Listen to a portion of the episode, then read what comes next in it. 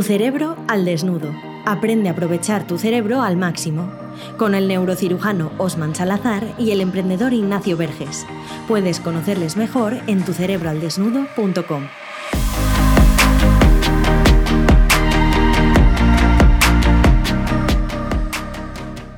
Te damos la bienvenida una semana más a este maravilloso podcast de Tu Cerebro al Desnudo en el que estamos adentrándonos ahí en un viaje hacia nuestro cerebro para conocerlo mejor.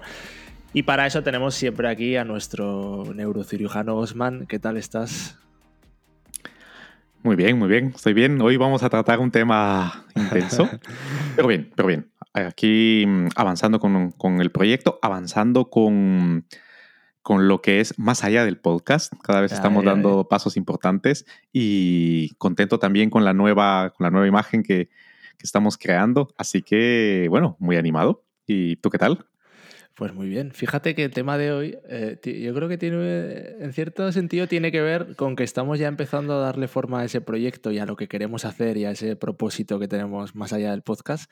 Y ahí es donde te empiezas a preguntar cosas y llega esa crisis existencial a veces, ¿no? Cuando empiezas a hacerte las cuestiones adecuadas, hay veces que llega un poco. Pero bueno, ¿qué es esto de la crisis existencial? Eh, existir existimos, pero ¿esto qué es? ¿Crisis? ¿Qué pasa aquí? ¿Cómo se ligan estas palabras? La verdad que es en, cada momento de la historia se le ha denominado de distinta manera. ¿no?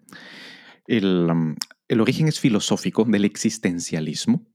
Justamente es el por qué existimos. Y el existencialismo está ligado a la búsqueda de significado. Eso es fundamental. Y pues el ser humano, por definición, necesita encontrar un significado para lo que hace. Y porque ahora el ahora me refiero en la vida moderna y sobre todo en, esta última década, cada vez es más difícil porque la crisis existencial tiene dos componentes, la identidad y el significado. No son sinónimos, pero están fuertemente relacionados. Y además se asocia a las distintas etapas de la vida. Con lo cual aquí la crisis de la mediana edad, crisis de los 30, de los 40, eh, qué hago con mi vida y quién soy, todo esto es lo que resume lo que es una crisis existencial y se define como aquel momento que nos produce una serie de sensaciones, pensamientos, emociones, actitudes incómodas por encontrarnos en un momento en el que dudamos de nuestro objetivo en la vida, que no lo tenemos claro. Esa es la definición de crisis existencial. Vale, perdemos un poco ese rumbo que teníamos claro antes y, lo perdemos. Eh, en el mundo del... Te quiero preguntar, porque en el mundo del emprendimiento en el que yo estoy, pero supongo que también a lo mejor en otros sectores, se habla mucho del síndrome del impostor. Eh, a mí mismo me ha pasado muchas veces. ¿eh? Como hago tantas cosas, ha habido muchas veces en las que me cuesta definir qué soy. Yo tengo claro que soy diseñador de profesión, pero al final hago tantas cosas que a veces me preguntan, ¿pero yo qué soy realmente? Sí, sí, vale, diseño, pero tengo mil proyectos que no tienen que ver con diseño. Entonces yo un día llegué a la conclusión y así me definí y así estoy a gusto y me sirve para todo, de que lo que soy es un creador, porque al final creo y ahí es donde me siento cómodo en la creación. Pero a veces tienes ese síndrome del impostor, entonces, ¿qué papel juega dentro de la crisis existencial ese síndrome del impostor? Pues que el síndrome del impostor es una crisis de identidad, pero no existencial. Porque tú tienes claro que, tienes claro que no quieres ser un empleado, no quieres ser un esclavo y quieres depender de ti mismo. Eso lo tienes clarísimo. ¿En qué etiqueta y en qué sector vas a poder desarrollar eso? Ahí está la crisis de identidad. Pero el significado, en tu caso, tu propósito vital, es, es clarísimo. El síndrome del impostor es una crisis de identidad, pero no es una crisis existencial. Lo que hace, por ejemplo, para las personas que han pasado por, por crisis de identidad sexual, por ejemplo, es una crisis de identidad que puede o no desencadenar una crisis existencial, pero per se no lo es, sigue siendo una crisis de identidad. La crisis existencial, para que lo sea como tal, debe de incluir la identidad por una parte y el significado vital por la otra. Las dos. Vale. Y aquí, respecto a esto, pensando, ¿no? ¿Qué, ¿Qué papel juega la autoconfianza? Porque lo habla. Hace poco hicimos un capítulo de la autoconfianza, que ha gustado mucho, por cierto. Y claro, yo lo pienso, ¿no? Puede haber una persona que de repente tiende a, no confiar en sí mismo, que se infravalora, que tal. Entonces puede ser que ese propósito existencial no lo termine de encontrar porque se crea inválido para alcanzar ciertas cosas, entonces automáticamente descarta. O sea, yo no, puedo tener. Y no, y no acaba de encontrar ese propósito de vida. Entonces, ¿la autoconfianza qué papel juega en esa crisis existencial? Eh, juega un papel muy importante porque, como hablamos en ese episodio de la autoconfianza, la identidad, como mencionábamos, es un constructo social, una manifestación psicológica de un constructo social, a diferencia de la personalidad, que es una manifestación psicológica de una raíz más biológica. Entonces, la confianza pertenece a, nuestra, a una serie de definiciones auto, eh, que se conocen en psicología como referenciales, y mm, autoconfianza es una de ellas, autoimagen, autoconcepto, autoestima, auto, etc. En último término, desde el punto de vista neurocientífico, la capacidad de nuestro cerebro de reflexionar sobre sí mismo, lo que llamamos introspección, determina el tipo de narrativa, el tipo de historia que se va a contar de sí mismo, que es en último término lo que constituye nuestra identidad y el objetivo final que pretende con ella, que constituye nuestro propósito o nuestro significado. Por lo tanto, este concepto, uno de los muchos conceptos referenciales, la autoconfianza, nos sirve para poder elegir si consideramos que el objetivo o nuestro propósito vital se encuentra o se crea. Las personas con una baja autoconfianza creen que esto es como encontrarse una moneda o un billete por la calle. Hmm. Si tú crees que te vas a hacer rico encontrando dinero por la calle, pues lo tienes bastante duro. Si por el contrario crees que no que dependa 100% de ti, pero que la, tu margen de maniobra para poder alcanzar tus objetivos y encontrar, no, crear tu propósito, eso le da a la persona mayor sensación de control o de operabilidad sobre su propia vida. Y eso, evidentemente, hace, lo predispone a que padezca menos de crisis existencial o que cuando la padezca pueda salir más fácilmente de ella.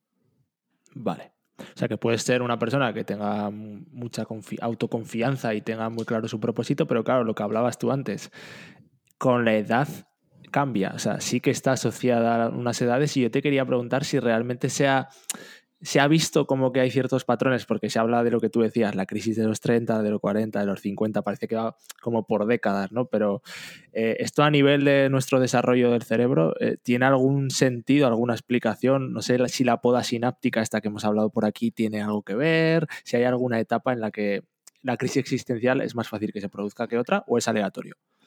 La verdad que sí, sí hay una predisposición. De hecho, la literatura hablaba inicialmente de la sobre todo porque era literatura anglosajona. A Quarter Life Crisis, la crisis del cuarto de vida, de los 20 a los 30, y Midlife Crisis, en torno a los 50, de los 45 a los 60. ¿Qué, pasó, ¿Qué pasaba con esto? Que esto quedaba muy bien para la, vida después de la Segunda Guerra Mundial, pero para la, la era de la información en la que estamos ahora, los millennials, esa etiqueta que justamente ahora incluye a la gente de 30 a 40 años, tú y yo, somos millennials por definición, no las incluye ninguna de estas dos crisis. Entonces podríamos llamarle la crisis por excelencia, porque es la crisis de las crisis. Y aquí viene un aspecto importante. Voy, voy, primero con la del aspecto social y luego al aspecto biológico. ¿Por qué se producen las, las, la importancia que tienen estas crisis? Por ejemplo, las personas que tienen ahora el poder de decidir a nivel económico, a nivel político. La mayoría de jefes en casi todos los trabajos tienen de 50 a 60 años. Es decir, las personas que están en la crisis de la mediana vida están mandando a los que estamos en la crisis de los 30 a los 40 o a los que están en la crisis de los 20 a los 30. ¿Qué es lo que sucede? Que no son crisis iguales. Y aquí ahora voy a ir a la parte em, de las otras dos. Por ejemplo, de los 30 a los 40, la, crisis de la mediana edad está en cuanto al legado que has hecho. Ya dices, bueno, ya tengo 50, 45, 60 años. ¿qué he hecho? ¿Qué le voy a dejar yo a la vida? ¿no? ¿Qué es mi legado? Básicamente todo gira en torno a esto, muy orientada hacia el pasado. ¿Qué logré hacer de mi vida? Me voy al otro extremo, la crisis de los 20, esta del cuarto de la vida, es cómo aprovecho todo el potencial que tengo, cómo capitalizo esta, todo lo que tengo por dar, ¿no? Está orientada hacia el futuro. Lo que hace tan famosa la crisis de los 30 a los 40 es que no todo el pescado está vendido, pero ya se ha vendido gran parte del menú. Entonces, estás a caballo entre que ya ha pasado tiempo, te arrepientes de muchas de las decisiones que has tomado en la vida, pero todavía queda cierto margen de maniobra. Y esto tiene que ver con áreas anatómicas del cerebro. Aquí es donde contesto tu pregunta. y ahora sí voy desde el más joven al mayor a nivel de los 20 años, te recuerdas que todavía no están los lóbulos frontales completamente mielinizados ni están completamente desarrollados, lo que quiere decir que nuestra capacidad de toma de decisiones le queda mucho por mejorar todavía. Nuestro comportamiento está más orientado y más impulsado por emociones, por, por um, aspectos que están más allá del pensamiento racional. Entonces es alguien que está saliendo de la adolescencia y tiene normalmente mucha ilusión, mucha fantasía y que esto, mm, esto es al contrastar el mundo real con esas ilusiones, es lo que produce esa crisis. La crisis de los 30 a los 40. Aquí ya los lóbulos frontales están completamente desarrollados. Ya hemos tomado decisiones en las cuales nuestra vida se ha orientado a determinada trayectoria. Y es la crisis más famosa porque te das cuenta de que las decisiones que has tomado probablemente han sido equivocadas. Esas ilusiones, estas expectativas de la juventud no se han cumplido. No tienes el dinero que esperabas, no tienes el reconocimiento social que imaginabas.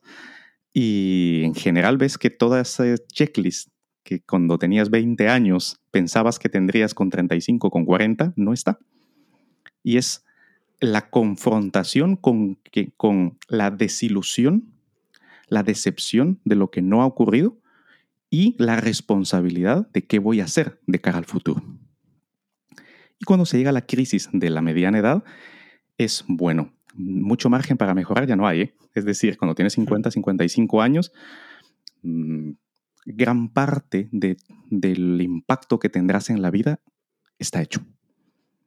Entonces, es reflexionar sobre qué ha sido mi vida para mí. Y la última, que es la, se llama la, crisis de la última parte de la vida, que es normal por allá de los 65, sobre todo es que empieza a verse más de cerca la muerte. Y prepara sobre todo la conexión con nuestra comunidad, con nuestros familiares, y en general es como una etapa de transición para aceptar el proceso de degeneración del cuerpo, enfermamos más, y el proceso de fin de la vida. Así que las crisis existenciales están fuertemente relacionadas con la biología de nuestros cerebros y con los hitos y con, las, con los roles sociales que el mundo económico ha establecido para nosotros. Momento de dar una pausa a tu cerebro para aprender mejor. Vale. Y esto tiene también hay, algo, hay unos patrones que yo veo mucho en artistas, porque es algo que a mí siempre me ha gustado mucho estudiar. Creo que es porque al fin y al cabo los artistas, si tienen cierta repercusión mediática, al fin y al cabo sí que están dejando mucho un legado. Están, su obra está quedará ahí para siempre y tienen esa presión y se hacen esas preguntas. También tienen el tiempo, ¿no? Para, para hacerse esas preguntas y de ahí lo pueden sacar rendimiento. Y yo hay un, hay un documental que me gusta mucho de Bumburi que de hecho se titula El camino es la meta y él decía que siempre se había estado como poniendo su propósito creía que era eh, tocar en el Madison Square Garden, eh, tocar ante 100.000 personas, tal. Conforme iba cumpliendo todos esos hitos, decía, ostras, nunca llegó a satisfacerme, hasta que se dio cuenta de que lo que él quería era vivir haciendo eso y que ya lo había cumplido, o sea, que el camino era la meta. Y los artistas es como que da la sensación de que viven eso desde un punto de vista muy enriquecedor. Entonces mi pregunta es, ¿una crisis existencial que tiene la palabra crisis y es una connotación negativa, siempre o en todas las personas tiene que ser dolorosa o puede que no? Puede que para otras personas sea muy enriquecedora y lo vivan de otra manera. De hecho, la palabra crisis, más que connotación negativa, significa cambio. es paso de una fase a otra. De ahí las palabras como masa crítica, por ejemplo, ¿no? en física. Vale. Entonces, la crisis es el periodo de transición o el momento de transición, pues entre un estado de las cosas a un estado nuevo. Por lo tanto, la connotación negativa viene en que el cambio induce estrés, induce una respuesta biológica con todo lo que hemos mencionado en capítulos anteriores, que nos obliga a replantearnos muchas cosas. Y a eso viene la sensación subjetiva de incomodidad. En cuanto al dolor, ¿todas son dolorosas? Sí, porque el estrés de por sí genera dolor. Es dolor psicológico, dolor físico, el que fuese significa abandonar em, aspectos que ya dábamos por sentados, a los que ya estábamos acostumbrados. Eso duele. Y, y significa también abrirle espacio a la incertidumbre, a lo nuevo. Con la, tiene el aspecto positivo, la emoción y la ilusión que todo eso trae, si lo queremos ver desde esta perspectiva, pero también la ausencia de certeza de un resultado en el futuro nos genera ansiedad que lo hemos visto en otros capítulos también. Por lo tanto, ¿toda crisis existencial duele? Sí. Ahora bien, toda crisis existencial desemboca en sufrimiento y tiene que significar un drama para la persona que pasa por ella. No. Vale. Eh, penúltima cosa que te quiero preguntar antes de entrar a la puesta en práctica. Claro, antes hablábamos de que realmente va muy ligada a encontrar tu propósito pero puede haber personas que tengan dificultad precisamente para eso, para encontrar un propósito independientemente de la edad, ¿no? Que personas que de por sí siempre tienen dificultad para encontrar su propósito. ¿Puede acabar convirtiéndose esto en algo crónico? Y que ya no vaya tan ligado a esas etapas que hablábamos. Sí, aquí este, esta parte es fundamental entenderla y tenerla clara. El mundo no tiene propósito. O sea, las leyes de la física no, no tienen ningún propósito. Em, la famosa frase que Dios está muerto y nosotros lo hemos asesinado, que dijo Nietzsche, en virtud que lo que sostenía el contrato social era una fe en un ser supremo, todo esto actualmente tiene mucho menos prevalencia. La gente cree menos en que algo está por encima de él o de ella. ¿Esto qué significa? Que vivir en un mundo que se, rige por las leyes de la física, que no tienen ningún propósito, y estamos acostumbrados socialmente a que todo tenga un objetivo, esa colisión de dos ideologías es lo que hace que una persona desarrolle una crisis existencial. Ahora bien, los, los propósitos no se eh, encuentran, se eligen o se crean. Y esta parte también es fundamental. ¿De qué depende las personas que tienen mayor mm, tendencia a ser proactivos? Empresarios, deportistas, esta gente que es muy proactiva va a crear su propósito. Las personas más pasivas pueden elegir, em, elegir, valga la redundancia, uno de los propósitos disponibles. Ahora bien, el pensar que esto se encuentra fortuitamente o de forma aleatoria, eso es una receta para el fracaso. Lo que mencionabas que si esto puede convertirse en crónico, sí, hay cierto tipo de personas que están muy predispuestas a entrar en una crisis existencial y que problemas más leves, más pequeños, vamos a decirlo así, para estas personas supone un drama personal tan grande que hace que entren en, en crisis existenciales constantemente. O sea que sí hay cierto tipo de personas más predispuestas a padecerlos y puede convertirse en un rasgo de personalidad incluso, que, es, que su vida sea una crisis existencial permanente. Eso es, ahí quería llegar, porque sí que me da la sensación de que hay ciertas personas que tienen ese problema y, claro, hay que afrontarlo también. Ya para acabar, eh, ¿qué podemos hacer para superar una crisis existencial? ¿Hay que dejar pasar el tiempo o, hay que algo que podemos hacer? No, definitivamente dejar pasar el tiempo esa es la peor forma de resolverla, porque no se va a resolver. va a pasar la crisis, pero no se va a resolver. Entonces, importante identificar el, qué es lo que ocasiona la crisis y el momento vital en el que se está. Y aquí la edad sí es importante. Y la edad real, eh, no la edad psicológica ni... Em, puedes tener mucha energía y muchas ganas de comerte el mundo, pero si tienes 55 años, poca probabilidades tendrás de cambiarlo. Esa es la verdad. quizá lo que hay que cambiar sean tus expectativas respecto a lo que podías hacer y aceptar con orgullo y con dignidad lo que has logrado hacer, que muy probablemente la mayoría de ocasiones estará bien. Si te encuentras de los 20 a los 30, todo ese potencial que tienes, en efecto es potencial, pero hay que convertirlo en algo real. Entonces, em, centrarse más en planificar, en orientarse hacia el futuro y en diseñar un sistema y un método para poder alcanzar esos objetivos, para que esas ilusiones aterrizarlas y alcanzarlas. La más difícil de todas, la de los 30 a los 40, en, porque incluye la mitad. Es justamente las dos, incluye dos, dos cosas que van a dos zonas del cerebro, van a, todo, a toda la corteza frontal, la parte racional, vamos a decirlo así, e incluye un manejo de las emociones brutal.